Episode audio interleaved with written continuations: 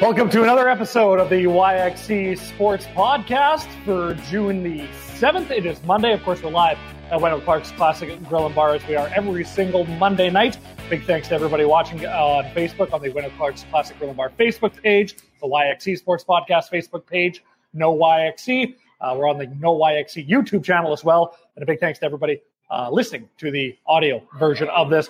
First and foremost, Wray Morrison, I got to say that this week's episode is going to be uh, organized chaos. Why? Because took possession of a house on Friday, and from Friday, well, Saturday morning till about now, that's what I've been doing.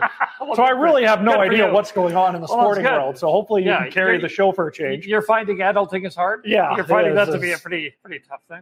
The great, the great thing about it, it is it is June, and we are now dressing quite casually. Yeah, See, yeah, that's it. So we got we're rocking the shorts. That's all we'll expose you to. But yeah.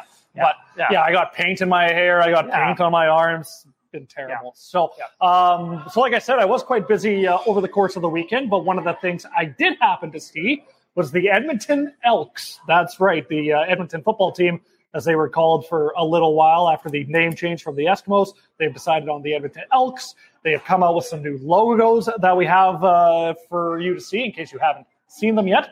For everybody watching the live stream, but uh, Wray, just your uh, casual Monday. yeah. Just your uh, thoughts on the uh, Edmonton Elks on the, the name and the logo. Well, I don't mind. I don't mind the logo, and it goes with the it goes with the name, so I don't necessarily mind that as we take a look at it there. I was hoping, like before, uh, so I don't mind the logo. That's a good. That's a good logo.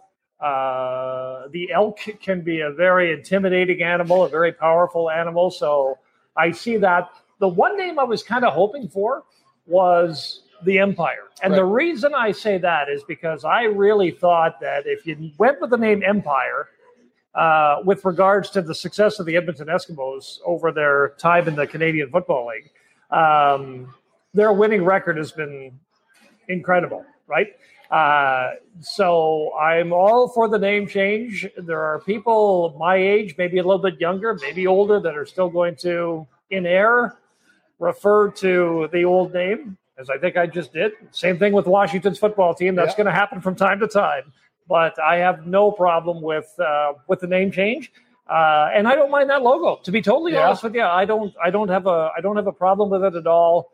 But I would have loved to have seen the team go with with Empire Right. in in the in the context of what a powerful and stable franchise that has been in the CFL. The uh, logo is definitely going to take some getting used to for me. Uh, not really what I envisioned personally, but Yeah. I don't really know what I did envision. Yeah, no, uh, I don't for mind that, that at all. Right? But I don't know. It just, uh, I, Now- The second logo you have there, Ian, our producer, um, I don't know if I understand that. I think that's supposed to be a football. I think those are supposed to be elk horns, and it's supposed to be in the shape of a football. supposed to be an elk horn. I don't know. Maybe I'm just guessing. Yeah, I don't. I don't know Guess what is as good as mine I there. don't know. I'm not sure what. But I, I mean, I, I get the football. I don't get the other part of it. I guess it's the antlers. Yeah, It's the antlers backwards. yeah. Now that I now, let's just see that one more time, Ian, as I explain that again. Now that I look at that for, uh, you can tell you can tell how well we prepared for the show. Yeah. those do look like like elk horns. Now that I look at it, so Yeah. that's that's what you got there in the shape of a football. So for third Jersey Day and that sort of thing, I can see that being now that I look at it closer. Something, and I'm glad they maintained the colors too. Right, So yeah, the green and gold, That the was, color that was kind of the kind of the neat thing in my mind. So, you know, it'll be interesting to see how much of the triple E is left kicking around after this. Because I thought the reason they were going with all these E names like the Eclipse and the Everest and the, you know, entertaining this was so they Yeah. wouldn't have to change logos. Right. But, uh, you know, a lot of branding is being done around uh, the new logo. But again, I don't, I don't have a problem with it at all. Well, and that's the thing. I think uh, producer Ian and I were looking before the show. Uh, I think they are keeping that EE Yeah. logo Yep. uh, as something, and you know that. Uh, Pull that out every now and then. You've yeah. got, uh, you've got a, on a retro night or something. for a third jersey or Yep. something like that, or a retro night. You're exactly right. So Yeah, good. Don says every game will be like a convention. so yeah, Elks convention. an Elks convention. There you yeah. Yeah, Um, that'll that'll be good. Yeah, hopefully hopefully they have success with it, except when they play the green guys, our green guys. Yeah, exactly. Yeah. Which hopefully the CFL season is projected to start on August 5th. Yeah, that's what they're told, saying now. right? Yep. That's what they're saying now. Yep. So And, uh, and- sneak in a little bit of a season, which will help. Uh, depending on what province you're in, there might be some fans that will be able to attend those Yep. games, which is obviously good for uh, you know revenues and stuff like that. Uh, obviously, you well, got to try to keep everybody safe, but you got to try to gain some revenues if you're the Canadian Football League. absolutely. Much has been made Yeah. about uh, the dire situation that the, the league is in, especially if they don't play this year. But that's kind of what's new on the CFL front. So it's kind of odd to talk about positivity when you talk about the CFL because it's been so negative for Yep. so long. But it's been tough. It's been a tough Right? go. So this the, Edmonton unveiling their name. It's it's good. It's been it's been really good to see that. Well, and also they came up with a, a new name for the uh, Washington football team in the NFL. Oh, right? So Washington got rid of their team name before Edmonton, and then Edmonton was able to come up with a name in a shorter amount of time before the Washington football team. before the Washington football team. But that's that owner in Washington is just terrible, in my opinion. Um, your Montreal Canadiens are coming out of nowhere. Six straight wins. They're They not have a terrible. Three nothing stranglehold on the series against the Winnipeg Jets. Put your hand up or write a comment if you saw that coming. And if you did, then I'm going to say that you're probably a liar. But uh, again, I haven't had the opportunity to watch many much of this series. But uh, a three nothing series lead for the Montreal Canadiens. Yeah. Uh, me and Doyle were talking about it before the show. I mean, in the playoffs, is so much. If you get hot at the right time, Yep. then you can become unbeatable. Yep. And that's clearly what we're seeing with the Montreal Canadiens having reeled off six wins in a row. Well, I I honestly think that they have been negatively affected by this Mark Scheifele hit, and I think that's still carrying over. To be totally honest with you, so you know that hit on Evans that was a that was a dirty shot in Game One, and and I like Mark Scheifele. I like the way he plays. Uh, he's a big body guy when he needs to be. He can lower the boom. He's a talented guy, and I always like the way he carries himself in interviews. So I'm a real Scheifele fan. But that act in Game One as I, I think it has really sent the uh, Winnipeg Jets into an absolute tailspin. I think it's been a little bit of a problem for them to bounce back from because deep down they know they're playing a Montreal team now that is really motivated. You don't, and this is an age old thing in hockey, you don't want to give teams an opportunity to put up billboard material or give them something to, to feed on, right? Well, what happens in game one? Not only does Montreal win that game, but Scheifele gets so upset that he just he he gives Evans a shot that leads to Evans being hurt and out of the series to date now. Scheifele's one of their best players. He's a talented guy. And so now you're looking at it from from Winnipeg's perspective as to, you know, we broke the code. So now we've got to be careful what we do. And as a result, I think they've been a bit, little bit timid around the puck. Montreal's a small team. Don't forget that in games one and two, their goal scorers were Suzuki and Kotkaniemi, right. right? Those were your goal scorers, right? I, I, think I mentioned it. One guy's 175 pounds, the other's five foot nine. Yeah. And that's, you know, those are your goal scorers and two back to back game winning goal situations. Now the bigger players are starting to, to step up a little bit on the back end. And that's what's interesting to me is a guy like Corey Perry. He's having a great playoff. And Corey Perry's 32 years old, I believe. Oh, he's, and, I think he's older than that. Oh, he yeah. might be. Yeah, because yeah. he was around. He was around when Anaheim won in 07. Won in 07. Yep. So he would be older than that. Yeah. But I mean, they're parking him in front of the net. And Winnipeg is having a tough time clearing him out. The other uh, player that's done a good job in front of the net, even though he's not all that big, is Gallagher. He's done a good job. And as a result, you got Weber on the back end. You've got Edmonton. You got some players on the back end for Edmonton, or for Montreal, pardon me, that are doing a great job in letting Carey Price see the puck.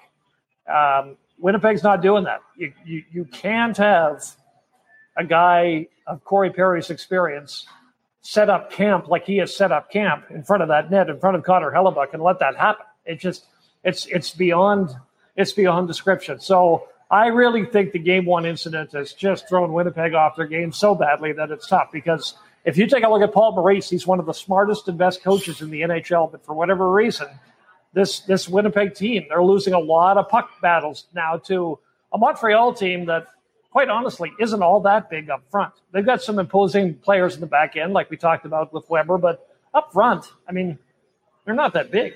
But they're winning their share of battles in Winnipeg zone. And that's it's it's been so unusual to see what we've seen and Of course, game four is just kind of getting going here now. Yeah. No score. We just dropped the puck 25 seconds ago here as we as we go live on this uh, June 7th.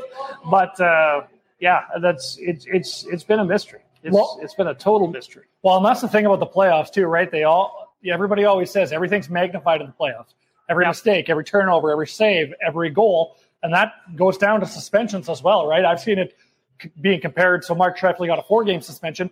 Well, I'm seeing that being compared to that's roughly the equivalent of ten regular season games, just because of how much these playoff games mean, right? So you take a four-game suspension in the playoffs, Absolutely. yeah, it does hurt your team, right? Well, for sure. Well, Especially in game one of the series, Well, like especially you if you're Mark Scheifele. Yep. Especially if you're that skilled. Yep. right? And that's and that's point blank the issue for for Winnipeg. They're looking around, and not only are they being outplayed, but they're seeing a big hole in their lineup. Yep. They're Well- just they're just not kind of able to rally here. And Scheifele was so good in that series against Edmonton Oh, too, right? phenomenal. So he's Yeah. definitely one of the guys that uh, the Winnipeg Jets are missing, and they're in some trouble. I what is said only four teams have come back down 3-0 in a series. Here's my favorite stat right here. Ready? Sure, lay it on me. Uh, the Habs' current six-game winning streak is the longest such run for the club in the playoffs since 1993, the last Oh, time they won the Stanley Cup. So that's interesting. And Montreal hasn't been to the Final Four since 2014. We Right. knew a Canadian team was going to Yeah. make the Final Four just because of the Nobody Canadian just, yeah. division this time. but everybody thought that it was either going to be Toronto, Edmonton, or Winnipeg. Nobody thought it was going to be Montreal. right? Nobody would have thought that Yeah. Auston Matthews and Connor McDavid would not be around for round two. And that's the boat we find ourselves in right now, which is Yeah. just, when you think back to it, it's just absolutely bizarre. Jets, by the way, have given up three shorthanded goals and have not scored once in the power play. Wow, So special teams, right? There's your Well, well, there it is. too. You got to stay disciplined. You got to, you know, that's the thing. If you're going to play timid, then you're going to start reaching with your stick, playing with your stick, not trying to win battles with your body, and you're going to be taking penalties. Right. And that's and that's that's a problem. But when you are on the power play, you can't give up. You can't give up three goals in a series. Right. There's just no way. That game, of course, is on at the uh, big screens here at Wendel Clark's Classic Grill and Bar. So is every other NHL hockey game. And the people at Wendel Clark's Classic Grill and Bar love you all so very much that they have $5 drink specials during the Nice. NHL playoffs, which, as it's in round two, is pretty much almost every single night of uh, the week or the NHL playoffs. And they're all live right here at Wendel Clark's Classic Grill and Bar. So make sure you come on down on the corner of Circle and Idylwyld. Doyle and the rest of the team would be super happy to see you. You don't even have to come when there's an NHL game on, but this is the best place in Saskatoon to watch a game.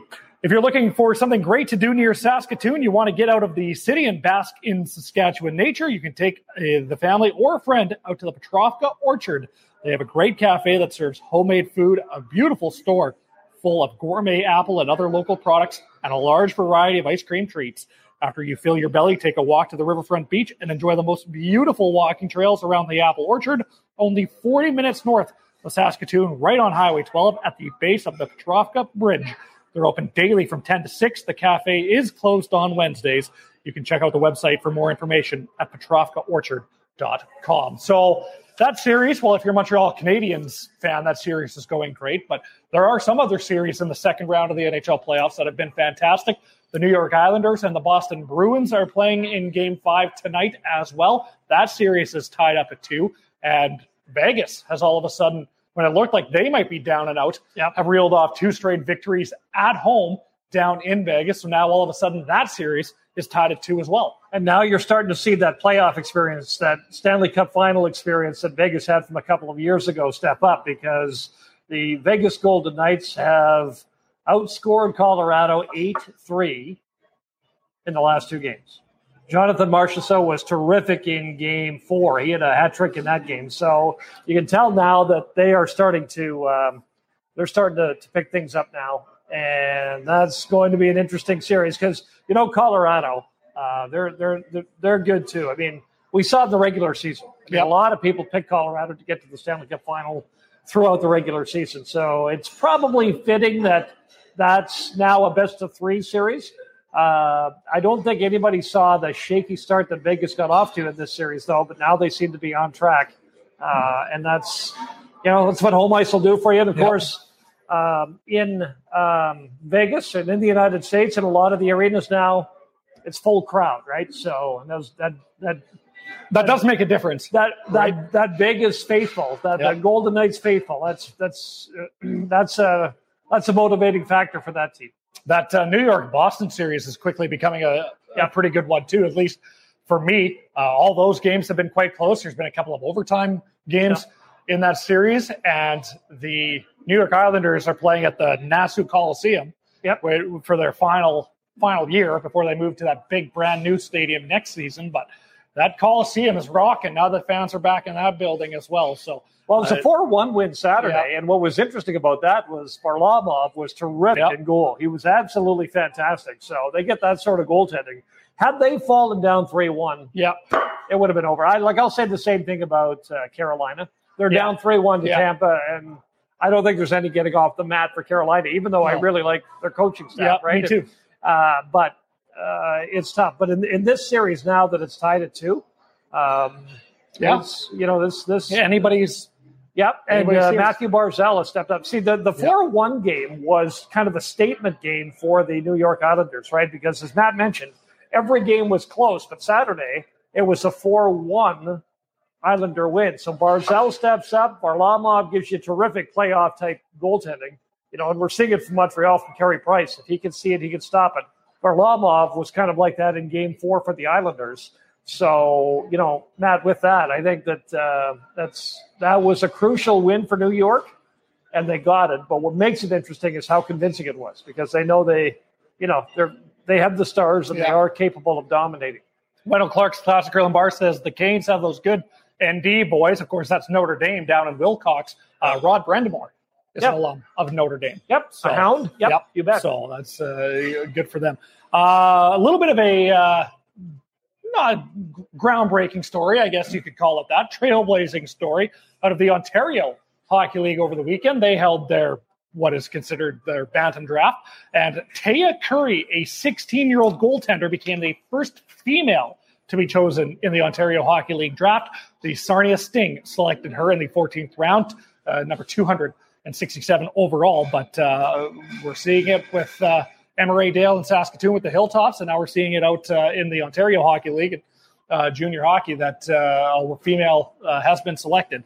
So it'll be interesting to see uh, how that goes uh, and where that goes. I think she might have another year until she can actually play. If it's similar to the WHL rules, where you get drafted and then you have to wait a year. Well, Dylan uh, Seca, 16, so. yeah, Dylan Seca is their general manager, yeah. and he said, "No, this is not a fluke. She right. has been playing with with male competitors for like the last seven years. And I kind of like what she said too. Currie said, "I want to be treated as everybody else. Like I'm not yeah. just the, you know. Well, we can talk about this for a little while. Yep. But when it's time, it's time. And so she really plans to step up. So that's uh, that's that. You know, it is barrier breaking. Yep. But but uh, good enough to to hold her own to a point where, you know, maybe we're not talking about barrier breaking. We're just talking about how good she is soon. Uh, moving back locally, the University of Saskatchewan Husky football team is bringing back some former alumni to help coach out. So uh, hopefully they can get on the field. I mean, there's the schedule. Brett Thompson has yep. been a head coach for the last 10 years in the high school circuit with Aden Bowman and yep. Evan Hardy. And so he is going to actually, and if I'm not mistaken, I think he's helping out on the defensive side of the ball. So, mm-hmm. You know, he'll kind of know what offense is planned and scheme yep. and help that secondary kind of – get uh, get onto that. And uh, Lyle Evaniski uh, is another former Husky, and he's been added to the coaching staff as well as the running backs and tight end coach for for the Huskies. So there's some uh, local news that might have been over a week ago or around a week yeah, ago. We last might week. Have, we might have missed that yep. last week. So, uh, but Scott Flory, that's been good enough to come in and join yep. us on occasion. Uh, there's some Huskies football news there. And then uh, you have here because uh, you had to do all my prep for me today because I was busy. 68 year old uh, coach of the Tampa Bay Buccaneers, Bruce Arians, has a revised contract with a pay raise as head coach of the Tampa Bay Buccaneers. It's interesting about that. All 22 starters for the Buccaneers from that Super Bowl winning team are back. Yep, this year. Yep. And with Tom Brady at the helm, and their coach, and with yep. Tom Brady at the helm, you just have no idea what way that's going to go. I think Bruce Arians is a pretty good coach, but uh, you know, when Tom Brady's your quarterback, it's it's not hard to say, but it's it'll be interesting to know how many buttons Bruce Arians is actually pushing. Not to discredit him or anything like that, but Yeah, well, but everywhere but Tom Wally, goes, you know wins. what? Wally Buono in the CFL was, you know, the BC Lions had some great years, and Wally was a guy that would uh, delegate. Yeah, he And didn't they- even wear a headset for some of those years. maybe that's Bruce's, Yeah. you know, theory with his assistant coaches. Just kind of delegate and make sure everybody's doing their job. And if you see something flying through the air you don't like, you shut it down. But other than that, just Because that's what you said. You know Wally uh, quite well, right? Yeah, yeah. Through your time at TSN. And what was the always big thing? Uh, I don't need to wear a headset. yeah, If I see somebody doing something wrong, I'll go Yeah. talk to them. But yeah, until exactly. then, Yep. Communicate to the coordinators, and other than that, you Yeah. know, let things let things play out as they do.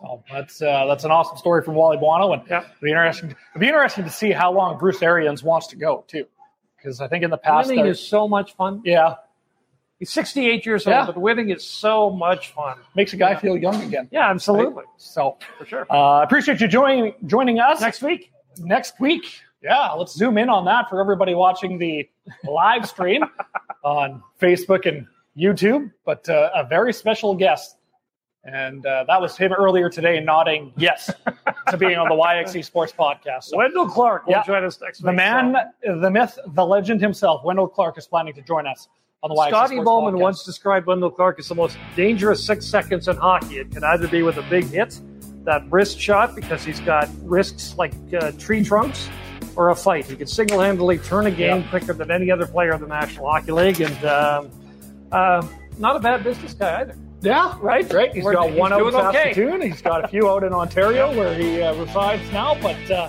the thing about Wendel is that he was born and raised in Saskatchewan, and he always loves coming back. Yep. So you got to appreciate that. So we'll talk to Wendell Clark uh, himself next week on the YXE Sports Podcast. Can't wait for that. I have a bunch more home rentals to do, Wray. So I got to get back to that. Right. But we will all talk to you and see you next Monday.